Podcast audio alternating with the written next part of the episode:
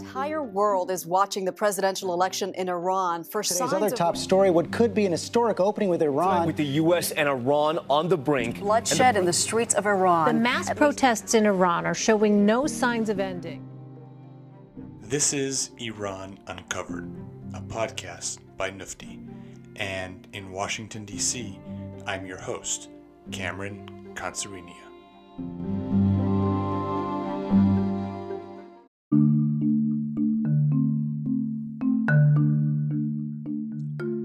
The past two weeks in Iran have been a view into the life of its people for the past 41 years under the Islamic Republic.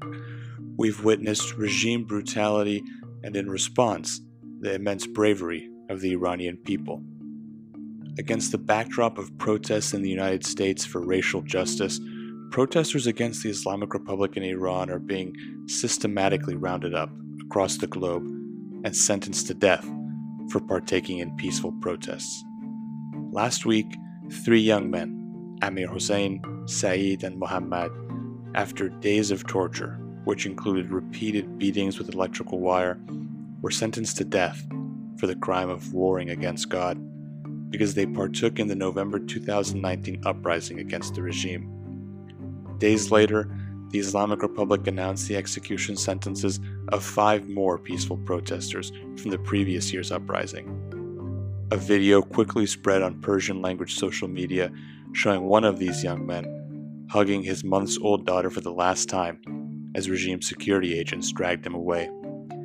These men appear to be joining the list of the thousands the regime has already murdered in response to the people of Iran's ongoing protest movement. As they often have, however, the people of Iran are responding with immense bravery and defiance. Led by a war martyr's widow from the conservative religious city of Mashhad, Fatemeh Sepehri, a Persian language hashtag, do not execute, became Twitter's most used hashtag and brought immense internal and international pressure on the regime to halt the executions of Saeed, Mohammad, and Amir Hossein. Iranians also took to the streets in the southern city of Behbahan, chanting, Death to the dictator, and Reza Shah, bless your soul, before being confronted by security forces. These two weeks have been just that merely two weeks in the lives of millions of Iranians for the past four decades. It's indicative of why, for the past three years, they've been in the middle of a nationwide uprising against that regime. Further supporting that uprising has been a decades long campaign of crimes against humanity perpetrated by this regime against the people of Iran. To discuss that further, today we'll be joined by a preeminent Iranian human rights expert. I have to warn our listeners that because this episode will cover the gruesome crimes and practices of the Islamic Republic, some of the content may be disturbing and not appropriate for all listeners. Our guest today serves as the executive director of the Iran Human Rights Documentation Center. Having obtained his JD from Howard University School of Law and his LLM from Vermont Law School, he is the principal author of several IHRDC reports on Iran's LGBTQ community, women's rights, labor activism, ethnic minorities, freedom of expression, and much more. He's made it his life's work to stand up for the people of Iran and bring the crimes perpetrated against them to the forefront and ensure their voices are heard. I'm thrilled to be joined today by Shaheen Milani. Shaheen, welcome to Iran Uncovered, and thank you so much for joining us. Thank you for having me. Shaheen, the, the human rights situation in Iran under the Islamic Republic is frequently described as among the worst in the world. Yet it seems that in many parts of the discourse, especially in the West, um, that, that that isn't reflected. What what makes the human rights situation in Iran so abhorrent? Uh, well, that's a, a very answering that question takes a lot of time. Uh, here's the to start. I want to emphasize that um, the Islamic Republic, as many uh, observers have noted, is like an ISIS that has been successful. Uh, by that, I mean that it's a state that is imposing uh, Sharia law. Uh, uh, it's enforcing uh, Islamic mores on a society uh, through force. And yet, uh, it has been able, to some extent, to portray itself as a legitimate government and uh, even more problematically uh, as um, representative of the Iranian people. Although uh, the Iranian government is uh, is not elected, and um, although you know, it came to power after a popular revolution back in 79 it does no longer enjoy the support of the iranian people as they have demonstrated uh, clearly in numerous demonstrations and protests and as they have uh, repeatedly mm, shown that they dislike the government's policies both both back uh, both back at home and abroad. So um, that's why uh, it is such a difficult situation because while the government's policies are truly abhorrent and its uh, human rights abuses in Iran are truly abhorrent, it does not uh, receive the same level of condemnation as I think uh, it deserves. And and and why is that? Is it because it portrays itself as a democratic government when indeed it is not, or, or are there other reasons? Well, I mean, it, it, it, the Iran government, of course, has a successful uh, propaganda campaign. Uh, that's a part of it. Um, another uh, issue, I think, is uh, the fact that it has portrayed itself as an anti-imperialist uh, government, and or rather, an anti-imperialist movement, mm. and therefore, uh, unfortunately, um, a lot of people uh, in the West and the rest of the world uh, have uh, turned a, a blind eye, I would say, to what is uh, transpiring in Iran, perhaps because of uh, their attitudes and their feelings uh, with respect to the United States and you know, the West in general. Uh, and you know, I think uh, your listeners have seen this that um, there is some uh, level of tolerance for uh, authoritarian states that happen to uh, be anti-American. Uh, right. Somehow you see some praise for Castro. Sometimes you uh, see, you know, praise for um, even in some, you know, extreme left. Sometimes you see uh, support even for North Korea. Sometimes, so uh, it's the same situation with Iran, and unfortunately, uh, this is a phenomenon that uh, we are all too familiar with. You, you speak, Shaheen, about democracy quite often in the context of human rights. Uh, in our previous episode, we discussed the political structure of the Islamic Republic and how democracy is, is nowhere to be found therein. Um, and that's mostly viewed as a political question.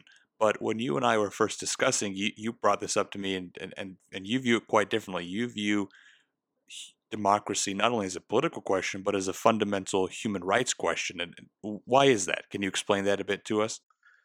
Well, uh, here's the thing it's not me that's saying it, it's the International Covenant on Civil and Political Rights.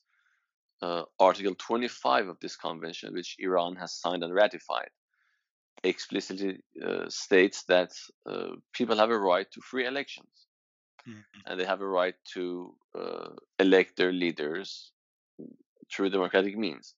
So it's not me saying it; it is right there uh, in the prob- probably most important international human rights law instrument, the ICCPR. Uh, but unfortunately, uh, the human rights discourse does not really uh, talk about democracy as a right. And uh, even, I think, ordinary people, and by ordinary, I mean people who are not uh, lawyers or who are not uh, in the field of international law, uh, but they might not have this idea that uh, they might not know that democracy and free elections are rights. They might see it as a luxury, as something that you know some people in the West might have and enjoy, but uh, people in countries like Iran don't have it, and you know they might like it, but they might they don't frame it as a right. You see, uh, when you talk about human rights, usually the things, the images that comes to mind are political prisoners or torture, or right. uh, you know, shutting down newspapers or freedom of speech, or uh, socioeconomic rights, right? So, of course, they're all all of those are human rights and they must be discussed. Uh, but free elections on its own is a human right.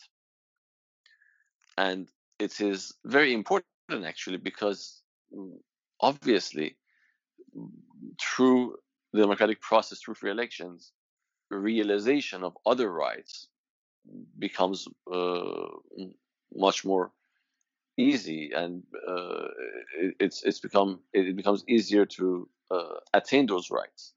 Whether you're talking about um, individual liberties like freedom of expression, or uh, you're talking about uh, the right to health, or, or uh, you know the right to education. Uh, of course, uh, democratic societies provide these rights much better than undemocratic societies provide them. So uh, having a having free elections and having a democratic system would be a, a great help uh, for any society to uh, achieve those uh, other rights. But unfortunately, uh, the fact that uh, democracy and free is a right enshrined in the ICCPR in Article 25 uh, is not something that's uh, present in the human rights discourse. Uh, I've been to Geneva uh, to the Human Rights Council, and uh, you know, unfortunately, over there, uh, promotion of democracy somehow it's seen as a Western political agenda. Uh, it's seen as tied to uh, global politics, but that's wrong.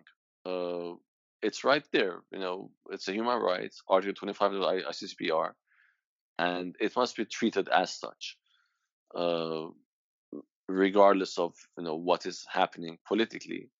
Uh, this shouldn't be um, affected by that. It should be impacted by that. Um, and it, it's it's a it's a change that I seek to uh, make happen uh, in the human rights discourse.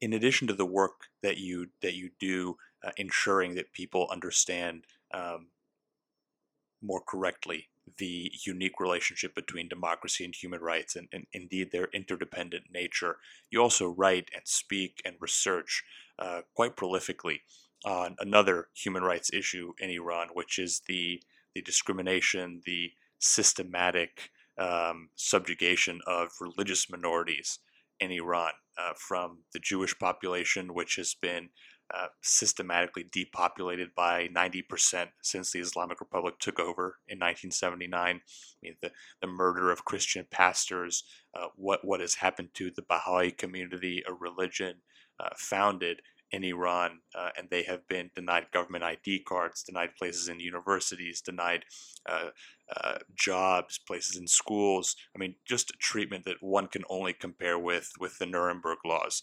Um, but for you, this is this is not only a professional commitment; it's it's also deeply personal. Would you mind, Shaheen, telling us a bit about your story and and why this work means so much to you? Mm-hmm. Sure, absolutely. Um, I was uh, born into a, a Baha'i family, and um, I actually I did not uh, meet my father because before I was born, when my mom was pregnant with me, uh, my father was um, arrested and uh, perhaps summarily executed uh, by the Iranian government and uh, the Revolutionary Guards uh, in uh, on August uh, 21, 1980. My father, who was a member of the National Spiritual Assembly of the Baha'is of Iran, along with 10 others, they were arrested uh, and we don't know what happened to them. Uh, the Iranian government never took responsibility, and uh, they never uh, announced, you know, what had uh, what had happened to them. Uh, what we do we do know is that uh, the government they also arrested and executed the group who uh, basically succeeded uh, my father and his colleagues. Uh, they executed them in 1981, uh, and then they, you know, they arrested and uh, overall uh, the Iran government executed or killed more than 200 Baha'is Shaheen, when the regime is is just killing 200 members of a religious minority, are they charging them with anything, or are they? Uh, I, I know sometimes they're given trumped up, ridiculous charges of espionage. Sometimes they're charged with literally a religious offense. Were these individuals? I know in your father's case, regrettably, we, we don't have an answer, but for those thereafter, were they charged with anything, or, or were they simply just killed? Um, in some cases they're just uh, they're they're just assassinated, uh, but most were uh, arrested and you know tried in uh, in, in, summary trials, uh, brief trials, and you know, charged with baseless uh, crimes like spying for Israel or you know acting against the state or you know you name it. Uh, at that time uh, you know these laws were not uh, even clearly uh, defined. Uh, and and the, the, trials were secret in, in many cases. It wasn't you know that uh, or and these individuals were not afforded lawyers or any sort of a legal process that you can uh, talk about. Uh, you know, they were just mostly accused of you know being spies for Israel or you know other similar uh, baseless national security crimes. Um, so yes, so the, um, that's uh, my story. I never met my father, and we don't know uh, what happened to him. Uh, we presume that uh, he and the others uh, who were arrested with him, uh, they were um, executed. But the, how they were killed and you know where they're they're buried, we don't know. Um, and um, I uh, I left Iran when I was uh, 16, and I came to the United States as a refugee um, because you know Baha'is are not allowed to uh, attend Iran's state-run university system. Um, so, you know, that was the main reason that I left Iran. Oh, wow, I I I really don't know what what to say to to such a travesty, uh, except how how sorry I am. Um, but but so thankful to you that you have used this this absolute tragedy to raise the voices of others, to to stand up for others uh, like yourself, like your family, who have been subjected to the abject cruelty of the Islamic Republic. Uh, but I, I know, Shaheen, that in addition to defending the rights of of Baha'is in Iran, which in and of itself, given what they're subjected to, could be a 24/7 job. At the Iran Human Rights Documentation Center, you all are tireless in in raising the case of other groups, other oppressed individuals and, and, and categories of individuals in Iran. Um, one of those in particular is the LGBTQ community. Um, in the West, I think one of the um, things that we've been witness to over the past decade has been um, the the real strides that have been taken towards LGBTQ equality. Needless to say, there there's room to grow. Um, but in Iran, that hasn't been the case. If if anything, it's gotten worse. Would you mind telling us a bit about um, the status of the LGBTQ community in Iran and, and what they're faced with under the Islamic Republic? Uh, um, well, first, uh, thank you for your very kind words. Uh, the situation of uh, LGBT community in Iran is, of course, is is very dire. I would say. Uh, Iran is uh, one of a few countries that uh, actually has the death penalty for homosexual relations. Under uh, Iranian law, um, sodomy is uh, punishable by death. And wow. they have a bizarre system uh, bizarre code. Uh, the Islamic Penal Code is called, and it was lastly revised in 2013. In the latest version, uh, you know, the two parties who commit sodomy they divide it into the passive partner and the active partner, and the passive partner mm, gets the death penalty anyway, and the active partner uh, gets the death penalty only uh, if he's married. If not, uh, he'd get a hundred lashes.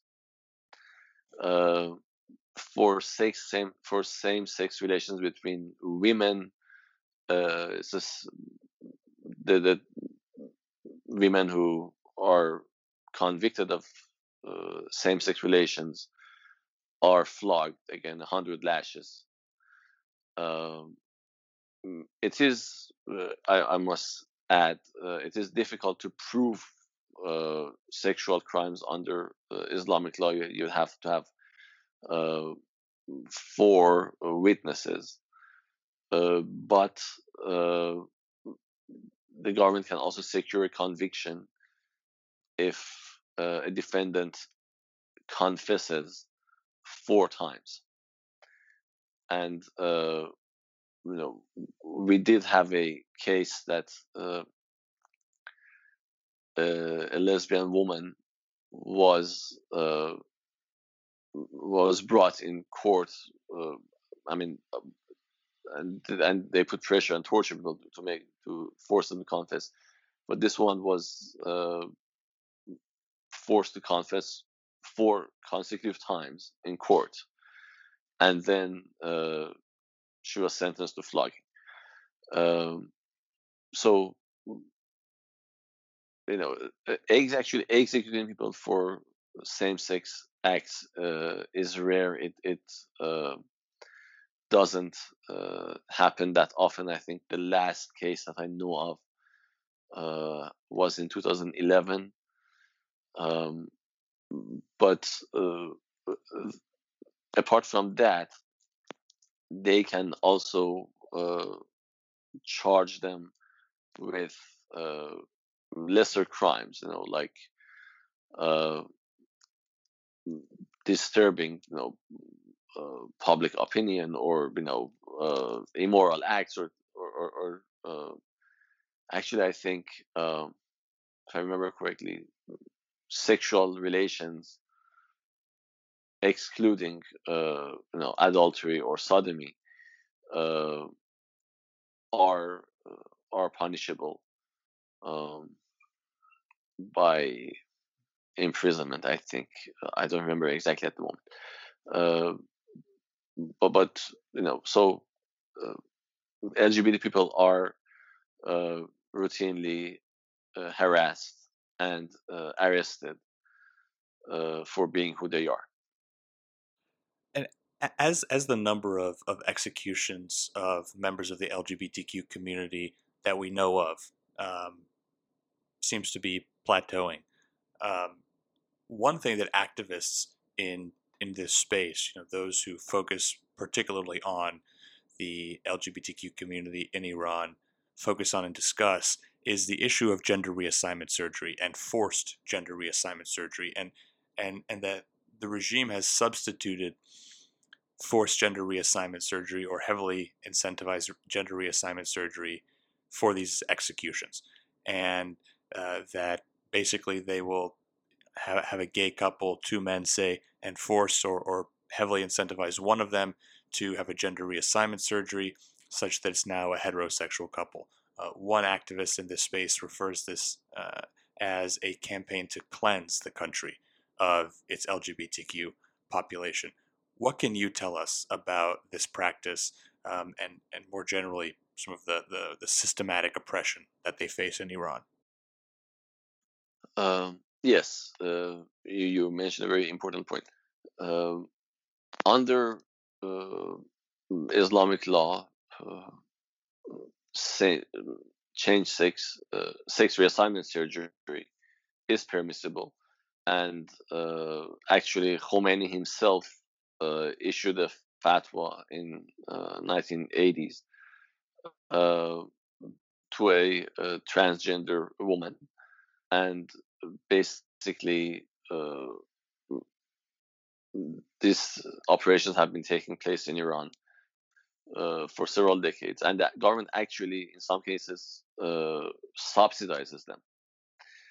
Uh, and for them, uh, that's the solution. That's their solution to the problem of uh, homosexuality.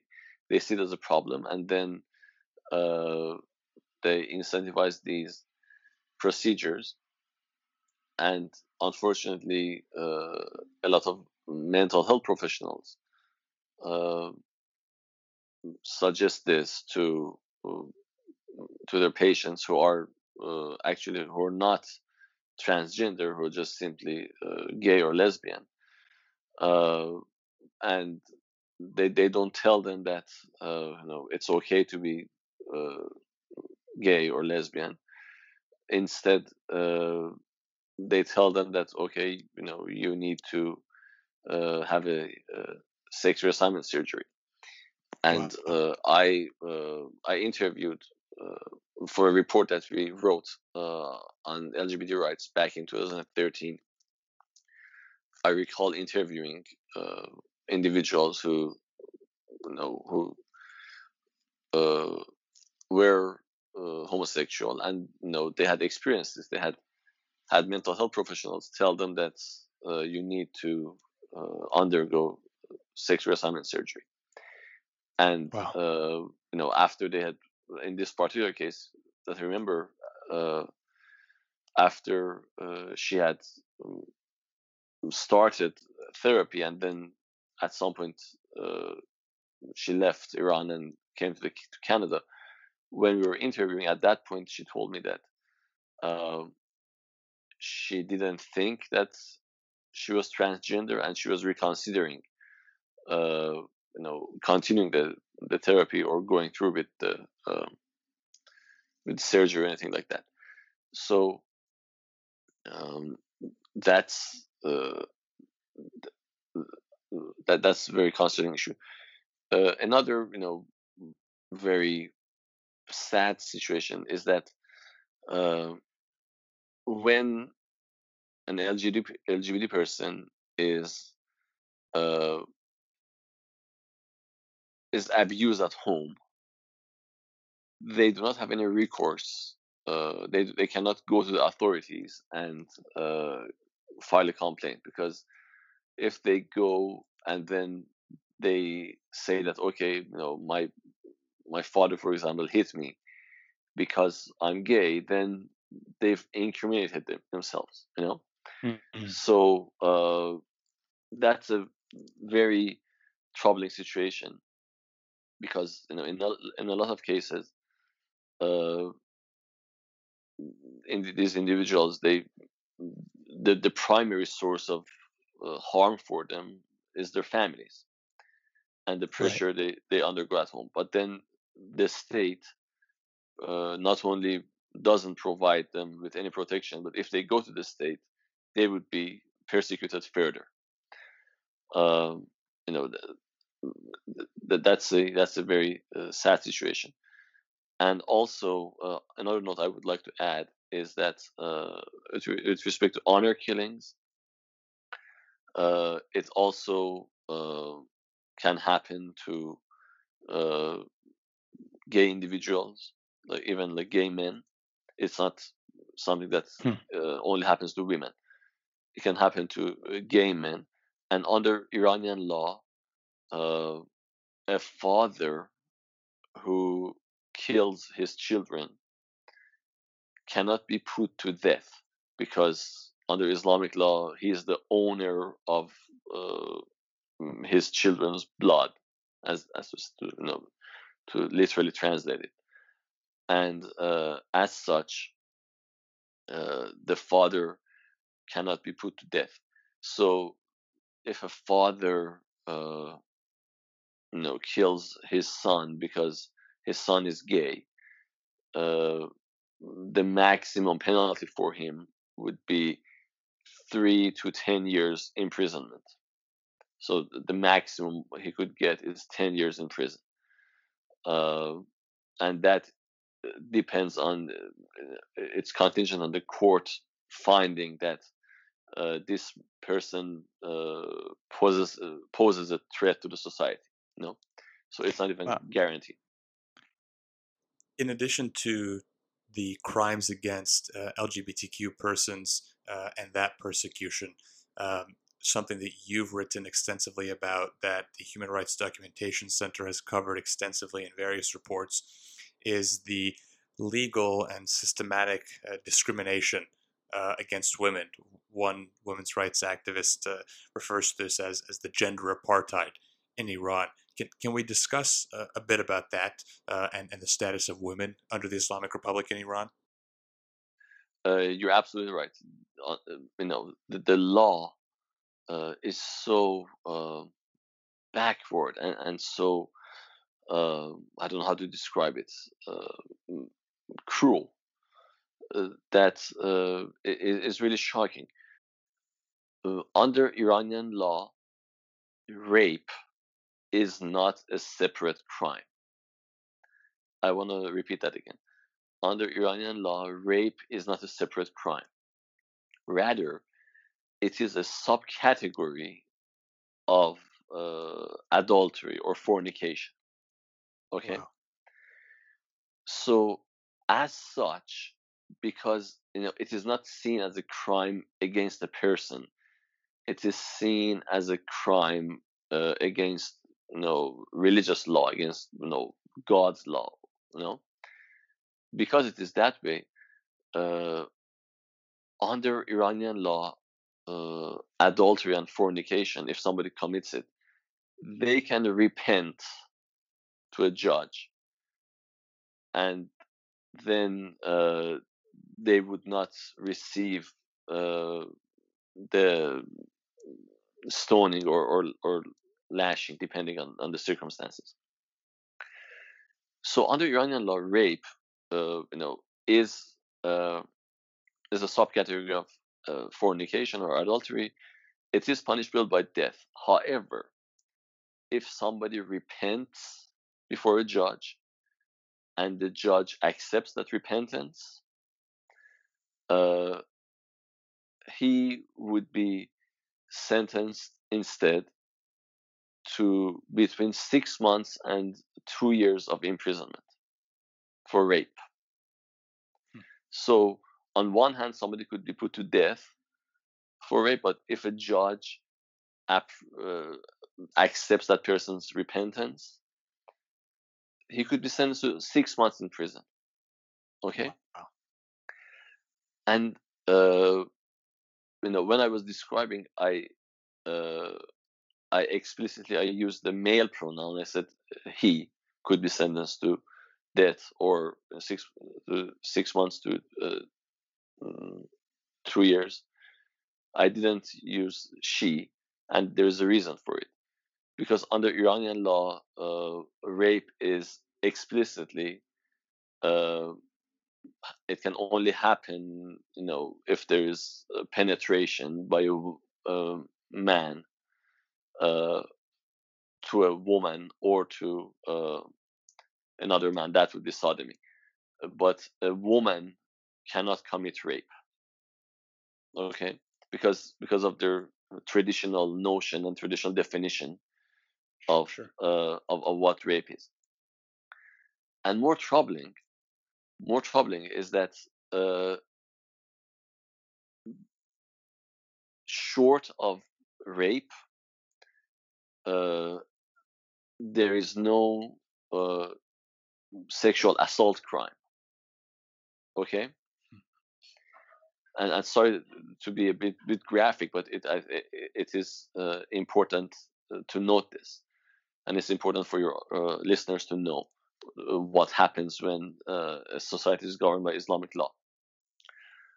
Under their definition, uh, rape only happens when there's penetration by a penis up to the, know more if the penetra- penetration is more than the point of circumcision.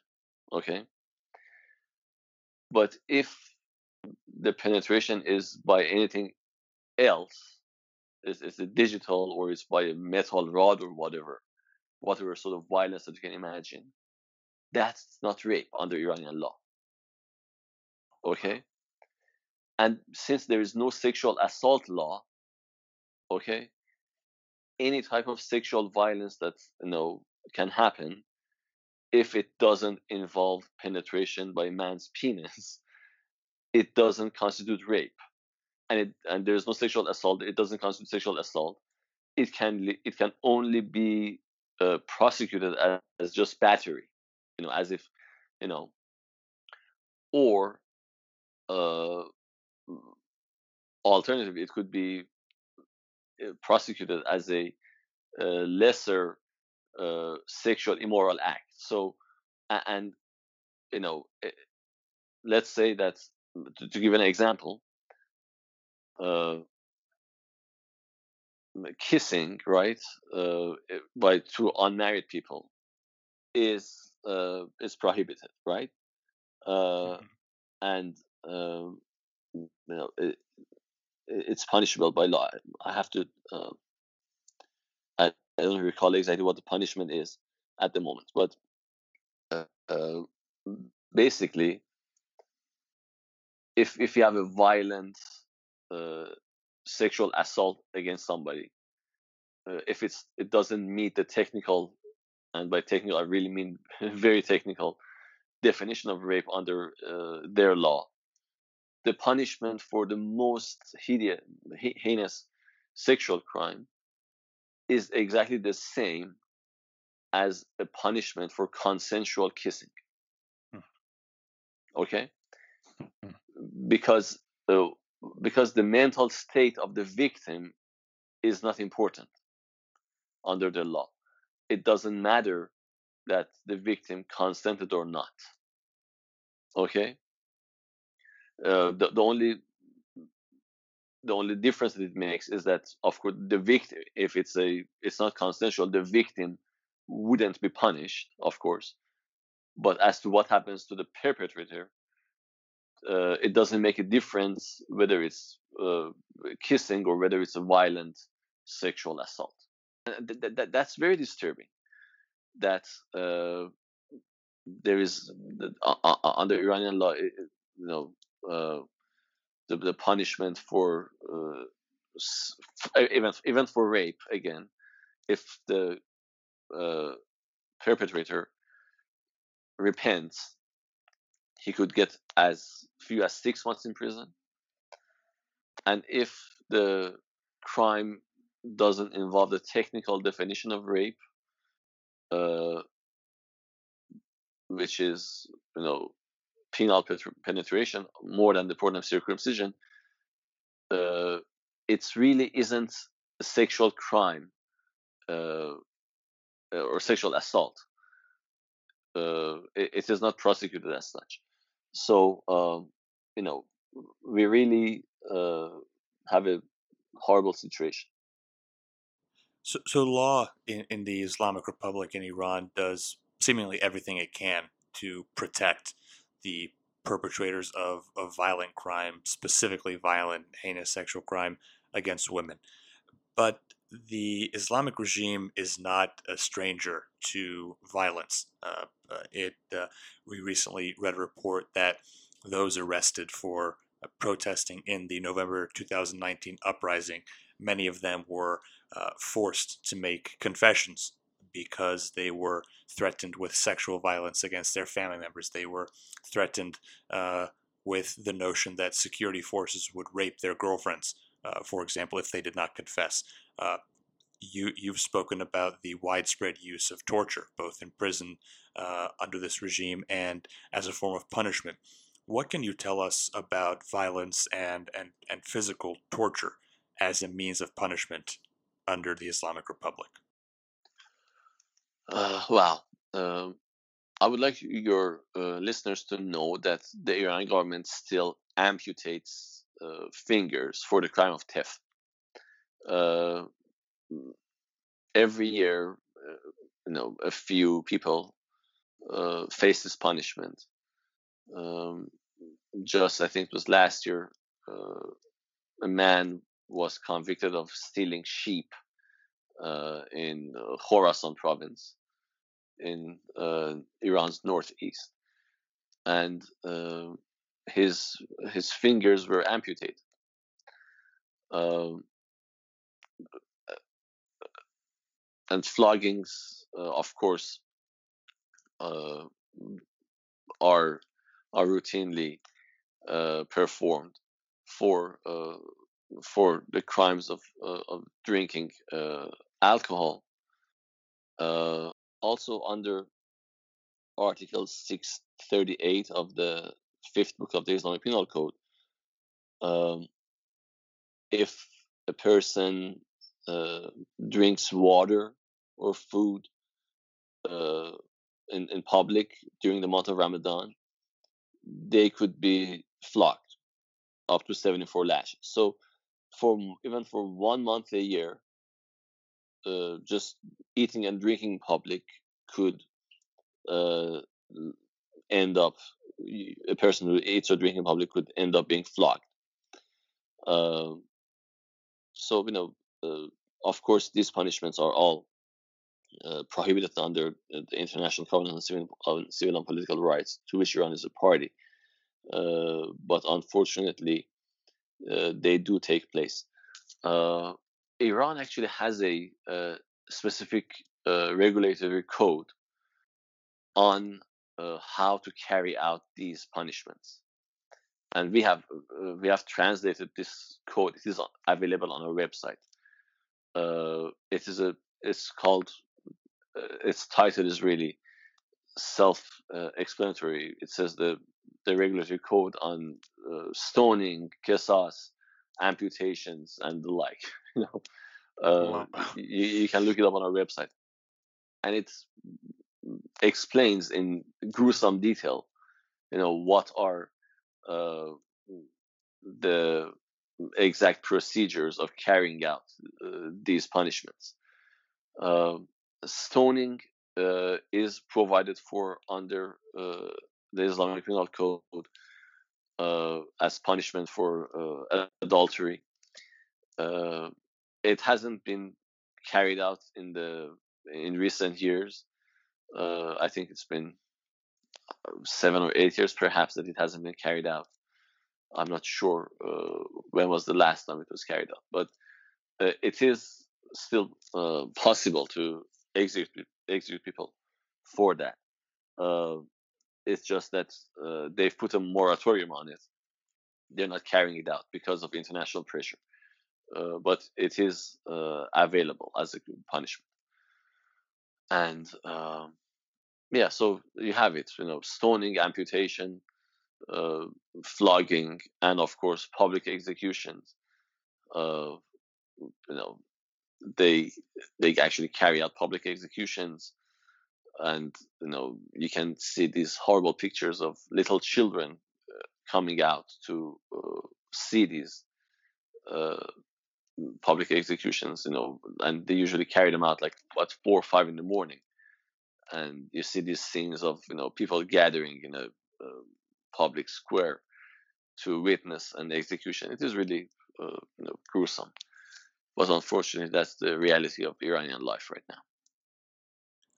Shahin, thank you. you you've given us this uh, disturbing but necessary view into life for the people of Iran under the occupation of the Islamic Republic. Are there any final notes uh, that our listeners should take home with them about the human rights situation in Iran?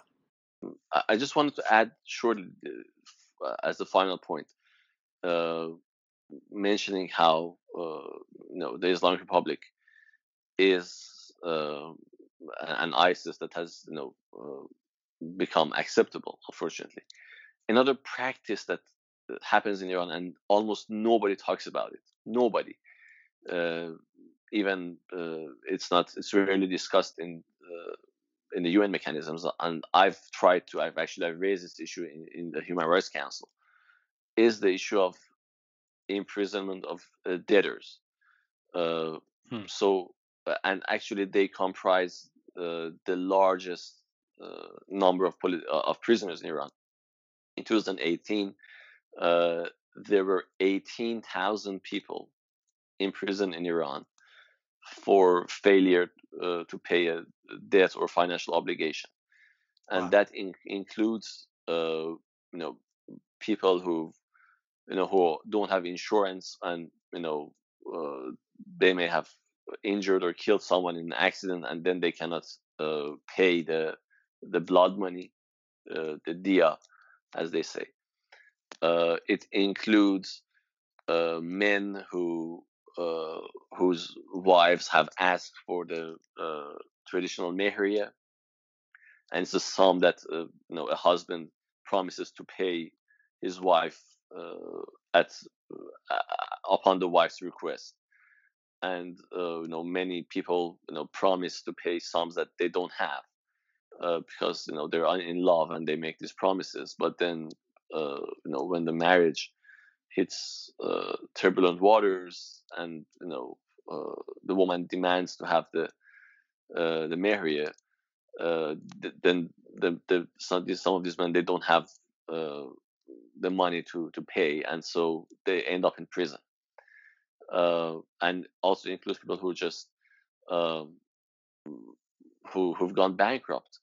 Uh, recently, uh, a, a person. Iran's like I think um, longest serving uh, prisoner of uh, uh, for for financial debt.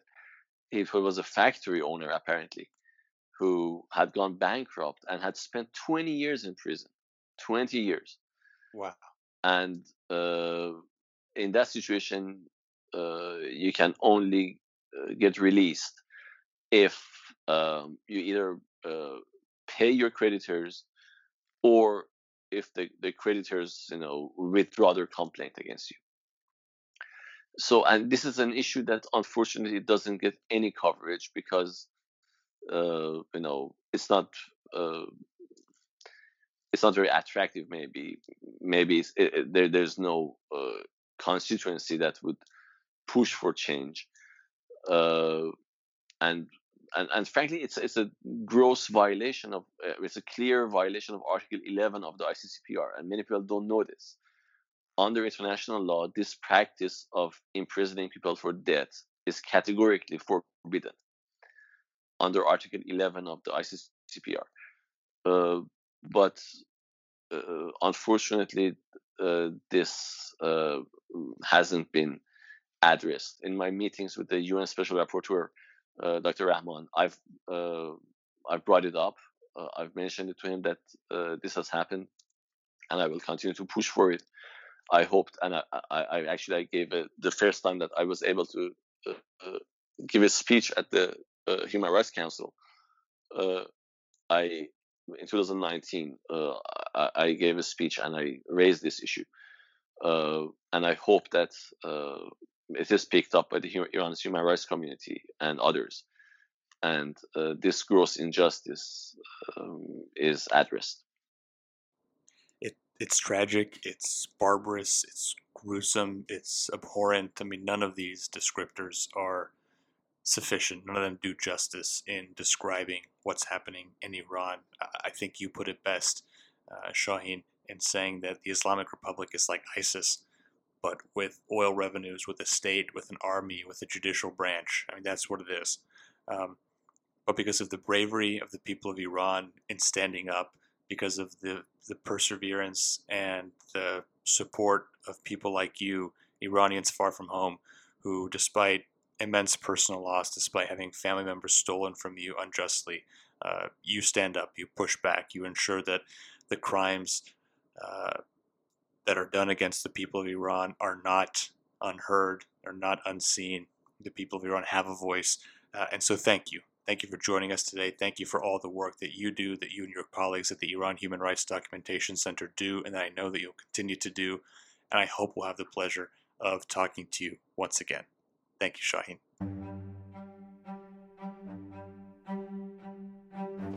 Thank you for joining us on our third episode of Iran Uncovered, brought to you by NUFDI. Continue to follow us on Apple Podcasts, Spotify, and our website, www.nufdiran.org.